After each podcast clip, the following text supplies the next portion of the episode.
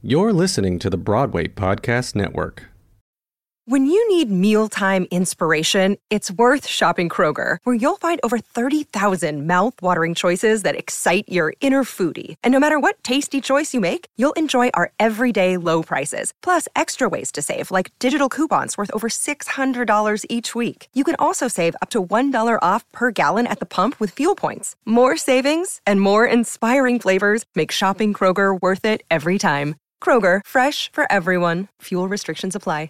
From Shakespeare to Schwartz, from Fosse to Alvin Alvinelli, from Sondheim to Bareilles, from McNally to Fey. It happened to the greats, it still happens every day. When lightning strikes, it's the moment you know. When lightning strikes, where you're meant to go. You can stand and shout Eureka,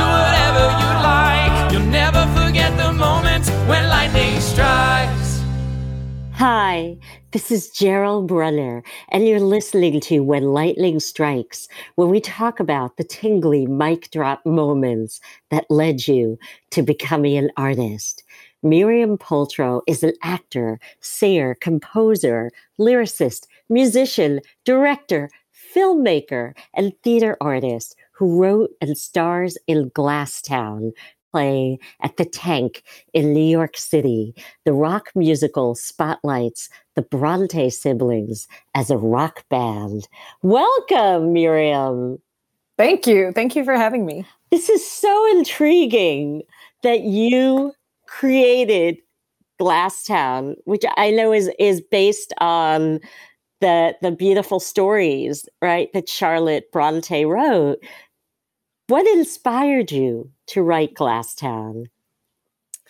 I have said uh, many times to people that the root of the idea came from finding out that they had a brother. Because I knew that there were three sisters, and I had read quite a bit of their work, and I'm one of three sisters and a brother. And we improvised musicals together as children. And I was writing stories before my memory really kicked in. And I found out they had a brother named Branwell. And I was like, oh, they're they're like a band. Like the girls are the singers and he's their he's their guitarist. They roped him into their this stuff so that they could get their stuff made. so they could create what they actually wanted to. How did it go from, oh, how cool is this to let me create this requiem, you know, this epic requiem? How did it come to be? I submitted to a couple of writing cohorts right before the pandemic started, um, including one that that extended their deadline into the pandemic because it was literally that week that was their deadline. And uh, I didn't get into any of them. so several months later, mid-pandemic, sitting alone, I was like, I still think it's a really good idea, but I don't know what it is yet. I don't know if it's a play with music. And I just started writing songs. I had I had acquired a biography of Charlotte that I that I love very much, and I had read a lot of their poetry and their short stories, their Glasstown stuff, and I just started writing until it had a clearer form. What was the book that you read that you loved the bi- uh, the biography? What was it called? I think it's she's written two, and I think the one I read is called Charlotte Bronte: A Fiery Heart. It's by a woman named Claire Harman. And for people do, who don't know, I, I was so fascinated that, you know, prior to Jane Eyre, Charlotte wrote these stories, right? To, I'm sure you could tell it much better than I. Was it because um, I read that her father couldn't tell bedtime stories because he wasn't well and that she created this world? Oh, it's this fantastical world. I've heard it sort of described as something akin to almost Game of Thrones that she, you know, wrote all about this this other universe practically, right, with mm-hmm. intrigue and fantasy. But I'll mm-hmm. let you tell it. Um, I've never heard that you anecdote that that, but they did have a single father. Their mother died shortly after Anne was born, and they were raised by their dad, who, by all accounts, seems to have been a little aloof, maybe um, but very permissive. Gave them they were they were very well educated actually. Um, the the girls in particular, Charlotte in particular, she spoke three languages. She taught abroad, Um, and he was not in any way dismissive of their creative efforts. Um, but as children, they were raised in the parsonage. They lived in their whole lives. It was just the four of them. And they collectively created a series of stories and poems about this world named Glasstown. And they drew maps and they had adventures. They all had individual characters. Um, there were wars and rebellions. And it was all very British colonial Right. imagery for sure. Um, but the, I mean, the tone of all the stories is different, and the, and uh, the interest that they took in the in the worlds is very different. Like Charlotte's is much more fantastical and fairies and magic, and Branwell's is very like cheeky pirate adventures Yeah. and yeah, like even even collaborating on this world, they developed their own voices.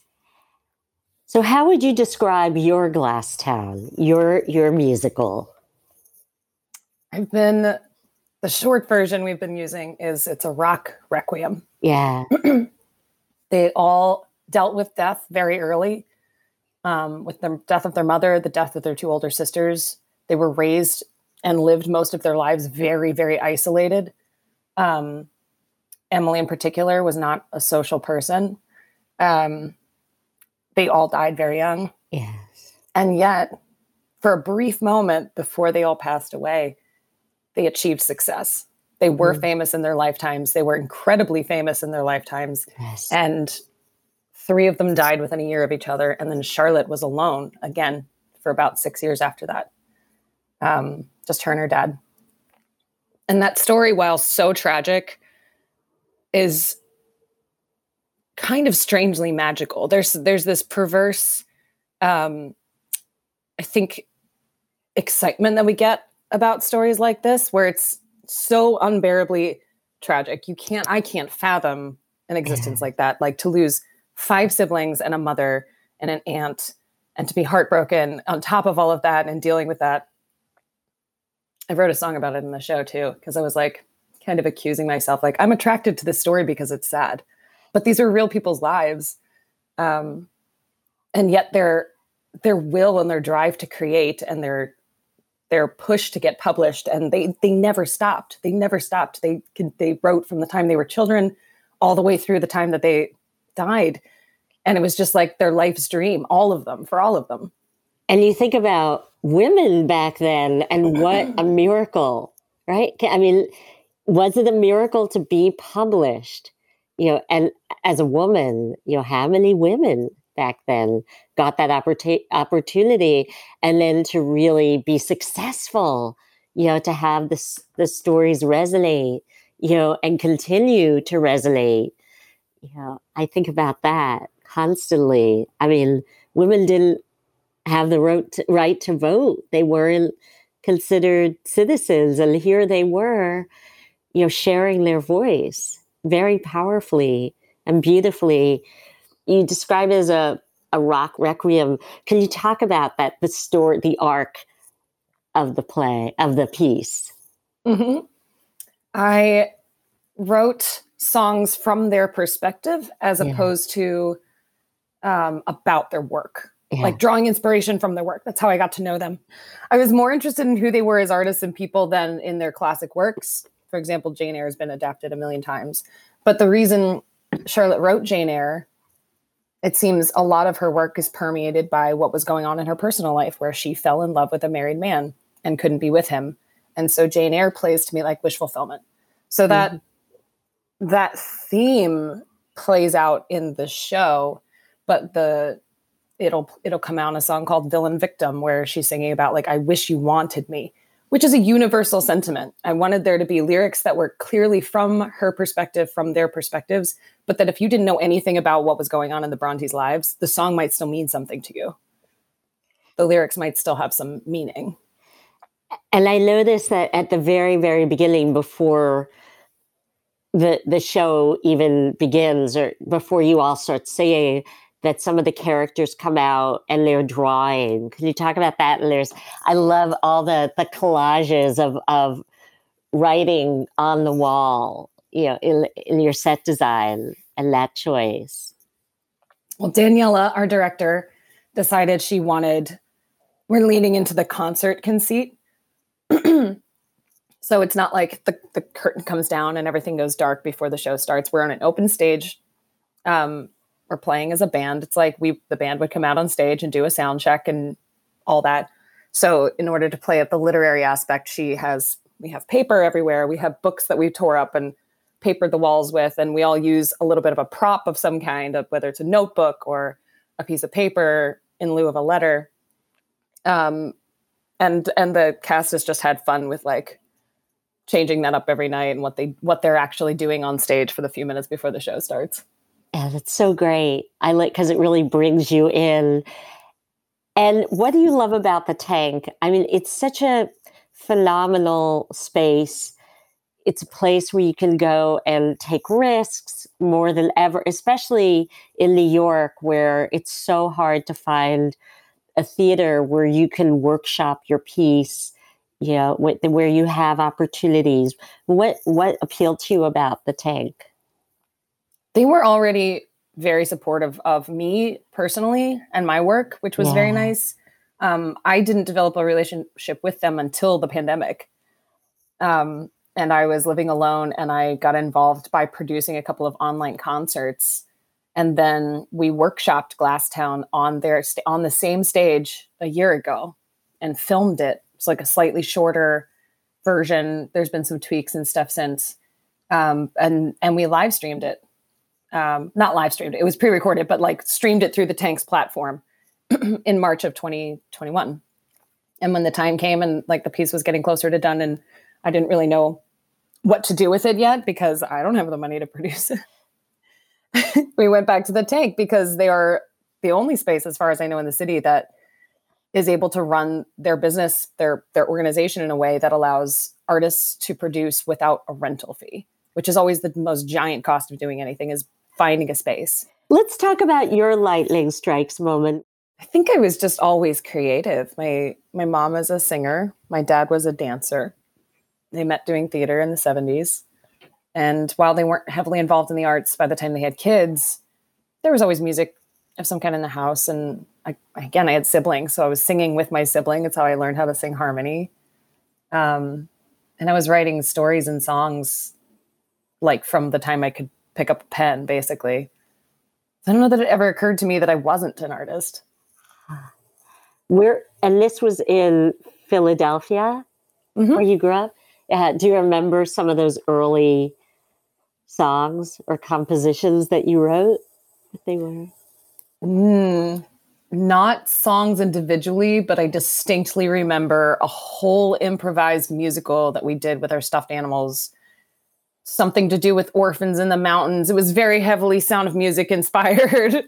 and we recorded it on a cassette tape. It was like an hour and a half long like we just went and like made up the story as we went and everybody got songs and then there were solos and there were like exciting songs there were and i'm sure my mom still has that tape somewhere orphans in the mountains something like that. yeah. What what do you remember any of the songs no but i i not at all but i have a very clear memory of sitting in the bedroom on the floor doing it and i would have been six or seven maybe. And I just I very I have very clear memory of that day that we did that. so how did you go from you know, the stuffed animal musical into performing professionally? uh, grew up singing in church, as a lot of folks do. Um, got involved in children's theater when I was about 11 or 12. We started doing like the local recreational center plays, which my mom had done when she was a kid, which is how we knew about them. They had been going on that long. Um, and I just always, I desperately wanted to perform, desperately wanted to perform. I wanted solos, I wanted to be a star, and moved into doing like high school theater and then went to college to study music, specifically not theater. I didn't know there were theater programs, but I did study music for a while. And uh, my college experience was very frustrating, but I picked up a whole lot of music theory. I had been writing music seriously at that point. By the time I was like 15, I just sat down at the piano and started writing things. Um, I would lead worship at my dad's church on the piano, like just me and the piano. Um, and then I was in a rock band at college. I was in a screamo band, and uh, I was the only one who didn't want the band to break up when the time came. I was like, no, this is my dream. What are you doing to me? Where did you go to college? I went to a small Christian school outside Philly that is now called Cairn University. And it was, you said a Screamo band? Mm-hmm. Tell me about that. Um, like CBGB screaming? No. mm, sure, but not really. So, so there's a a popular genre of music called emo. There's a lot of that woven into Glasstown's music for sure, because early 2000s, it's very like introspective, emotional lyrics, big vocals, powerful harmonies. Um, but screamo indicates there's probably also some screaming involved in the vocals, Yeah. Um, which is the band that I was in, and and I became the screamer. like I would sing, and also I was I had a pretty good scream, so I was a screamer. I love that. like Nirvana kind of scream. Yeah, like gritty. Yeah. It's a it's a choice. It's Yeah. like just a way to use your voice differently. I love that. I just funny. I just finished uh, Dave Grohl's memoir. So good. Talking about, about that time of his life. Um, and uh, and how did you learn how to play piano? I had a few lessons as a kid because we did have a piano in the house. Um, neither of my parents really play an instrument. I think my mom used to be able to play some guitar, but neither of my parents uh, was as musical as I then became. But we had a few few piano lessons as kids, and then again, you talk to almost any, I feel like musician and composer. They they it, it all starts around the time you hit puberty. Like 11 12 13 is where Mhm. your your taste starts to solidify and like your interests start to solidify and that's when i started writing music. But i didn't have like a lot of piano skill. However because my mom sang in the church worship band we had these little guitar charts where it was just the lyrics and the name of the chord above and i just i just started like using my ear to figure out what that chord meant. Like what is an a i knew what the note a was i figured out triads i figured out minor i figured out augment i just I taught myself music theory without knowing what I was doing because I had a good ear. And then I started writing. That's extraordinary. So, what was one of the first professional shows you did or performances you did? The first professional gig that I booked out of New York, actually, not the first, first, but the first when I was living in New York was um, uh, public television has all these groups. They do like Celtic Woman and, you know, like world music appeals to a broad audience. They do like big concerts once a year, whatever. Yes. they put together an Italian American singing group called Bellaria. And I auditioned for that. And I was one of five people they hired for it. And we filmed a PBS special on the Venetian stage in Las Vegas. And there was supposed to be a tour, it never materialized. I was really glad to be let off the hook. But it was a boost. It was my first like big professional gig and it made me feel good. Was this right after college that you came to New York? What did you do right after college? I was married for two years. And when I divorced, I lived with friends in Baltimore for a year and then I moved to New York. Is there something you wish you could ask the Bronte siblings or Charlotte? I'm crying now. Oh gosh, Um, I hope I didn't make you cry. no, it just, I feel very tied to her now, Yeah, that's um, beautiful. to Charlotte in particular, but I just want to know that she was happy, Yeah. that she got some joy before she passed. Yes. She had such a hard life and a complicated life. And, Yeah. And gave us so much. Mm-hmm. Yes. And how beautiful that you're continuing, you know, her legacy. You It's know? very meta. like the show that I've written is a lot about creation and isolation and legacy and I'm perpetuating I'm a part of it now because I'm I'm still speaking about it, you know. And I love that. I mean, here it's you're doing everything. I mean, not only did you create you um, Glasstown, you know, from from scratch, right? That you're you're also starring in it. What inspired you to also, you know, to be so integral in in you know all the pieces of it. I know you're not directing it, obviously. Thank God.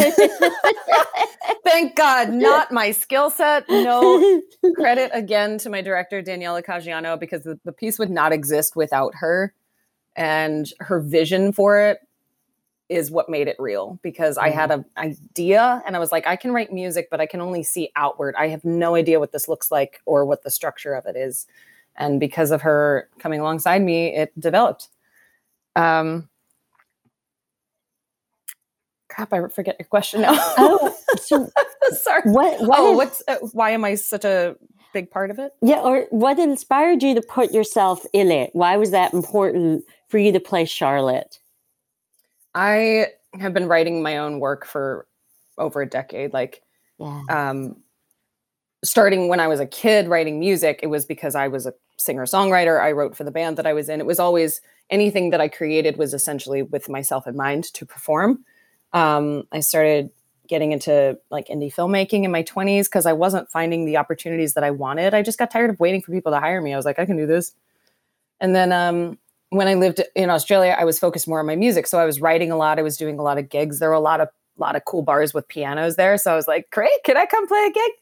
Um, and really developed my musicianship again in that regard. And then when I came back to New York, I was kind of peripherally involved in theater. I really wasn't sure if I wanted to get back into it. I was still kind of focused on film. And then I had this idea for Glasstown, and it was always, always gonna, I was always gonna be involved in some regard. Um, and I'm the oldest. Charlotte was the oldest. Um, she was she was the driving force be- behind them getting published to begin with, like because she wanted that for herself. She guided them all, and then she became the default curator of their legacy because she outlived them. So I felt like, well, I'm I'm Charlotte in this instance. I'm the one who's creating the piece. I'm the oldest. I'm the I am the oldest in this cast too. Um, and I'm the person who has seen it from beginning to end. Like, I don't know. And what about the casting? What can you talk about how you chose Yes, I can. Oh, yes, Your I can. Talented musicians, I beautiful cast voices. Eddie Marshall and Emma Clay before I had written a note of music. Ah, Um, Eddie is a guitarist, singer songwriter, jazz pop band leader that I knew from a production that he played guitar for before the pandemic. And um, during the pandemic, we just kind of like connected as mates online, kind of peripherally. And I was like, I think he's the right person for this. And I reached out to him, and he was like, I'm not really an actor. and if you've seen the show now, if you've seen the show, I've been calling him Eddie. I'm not an actor, Marshall. Like we've created a monster because he's the only person who gets to go off book because Branwell disintegrates on stage. He just he self destructs in real time. And it's meant to be funny and Yeah. also sad. And he's doing such a tremendous job. He riffs differently every night. He plays with the audience, he plays with the band on stage. I'm stunned because he is such a sweet, gentle man in in real life. And he seems like such an ass now on stage. He's got charisma for days. Yes, He's he does. Sex appeal, and he's flirty, and he's Yes! he's adorable. I love hearing all of this. He I love him as a human so much. I felt about 20 years younger, just like I make googly eyes. Oh, well, very sweet. Branwell was in love with a woman 17 years older than him. So, oh, um, and then Emma Clay, who plays Anne, is also a singer songwriter. She plays acoustic guitar beautifully, and I had watched her. Uh, there was, I think it was a musical theater factory event online during the pandemic. Everybody shared a song, and I watched her perform, and I was like, "That's Anne. That's exactly what I'm looking for." She's a little more indie pop. Yeah, she's just and like perfect. I had like artists that I had drawn inspiration from that I was like, I think this is the type of music I want to write for this character. And there Emma was like doing exactly what I thought I was going to write anyway. She's an, an amazing person, golden throated. Um, Badass. Like like Yeah. like rocker chick. I think Anne has the best songs in the show. Ash, And then great. Emily was the only person we needed to really cast. Um, because I, I always knew she would be the toughest the toughest person to cast. She was a oh, what a difficult, challenging yeah. human to get to know in real life, and writing music for her. writing writing the music was always a challenge. Um, yeah, just trying to trying to get into her head where she was kind of famously unknowable. Um, and I think frequently misrepresented. I think in all of the reading and the research and the stuff that I've done, my takeaway is that I think nobody really got Emily except her family. And they they saw her as um, they there was no judgment of her in her household. It was she was encouraged to be exactly who she was in an era where not only as a woman but as someone who was probably neurodiverse um, possibly on the autism spectrum, very probably aromantic, asexual, and very non-social. In in any other context other than living isolated in Haworth with her siblings, where she could create to her heart's content, in any other context, she probably would have suffered a whole lot more. And it seems she actually led a fairly content life, which is great. What a beautiful voice she has, so rich and layered, melodic and beautiful and powerful and soulful, you know, all at once. Yes. Yeah. So, yeah. yes. And then you have all those wonderful musicians. Mm-hmm. You know? Yeah. We have the best, best people. Everyone is a gem of a human to work with. And that's the best part.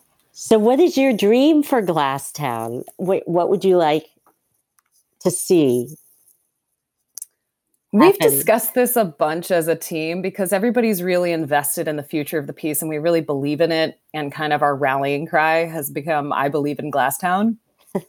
like, I believe in it as a piece of art. And I also kind of believe in the magical place that they created. Um, we'd love to see it do an off Broadway run. I don't think it works for a Broadway stage. I have no desire to put it on a Broadway stage. I think it loses the intimacy and the rock the rock concert vibe in a too big space. But then we've also talked about touring it. Like we could take it to Boston for a week and in Chicago for a week. And um, it would tour really easily because there's no set. It's touring a band. It's literally like pack up your gear, we're getting on the road. Except for the writings. But you could recreate uh, those anyway. We'll devise a different kind of you know yeah. something we can roll up and take with us. Exactly. And what about for you as an artist are you working on i know you're knee deep you're probably neck deep in glasstown but are you looking into other pieces that you're writing? What else is that uh, i'm gonna have to soon. People keep asking me what's after glasstown i was like i need a break in a life. Okay. But today as it happens i I have a deadline in two days, so I need to work on it today. I was invited to apply for something with a mates theater company to be like an artist in residence for next year. And I have to come up with something. And I think I, I have, again, like the faintest whiff of an idea. I have no idea what form it would take. It would definitely be music, heavily musical. In the realm of theater, but even less musical theater than than Glasstown is. And having created Glasstown from nothing now, I feel confident that even with the whiff of an idea, I can make something out of it. I'm not intimidated to be like, I don't know. I don't know what it is yet. I don't care if I don't know what it is because I, it will reveal itself to me in time and I will continue to work on it until it is done. I can't wait to experience more of your work. It's such a pleasure to have you. Thanks so Thank much you. for joining us. It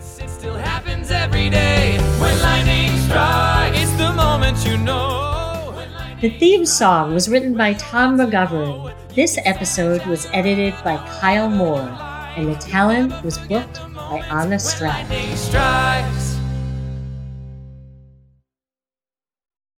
Hey, it's Leslie Odom Jr. here on the Broadway Podcast Network to tell you about the Rise Theater Directory, a program of Maestra Music. Rise is a national online resource designed to connect and empower backstage and administrative and creative theater professionals from underrepresented backgrounds.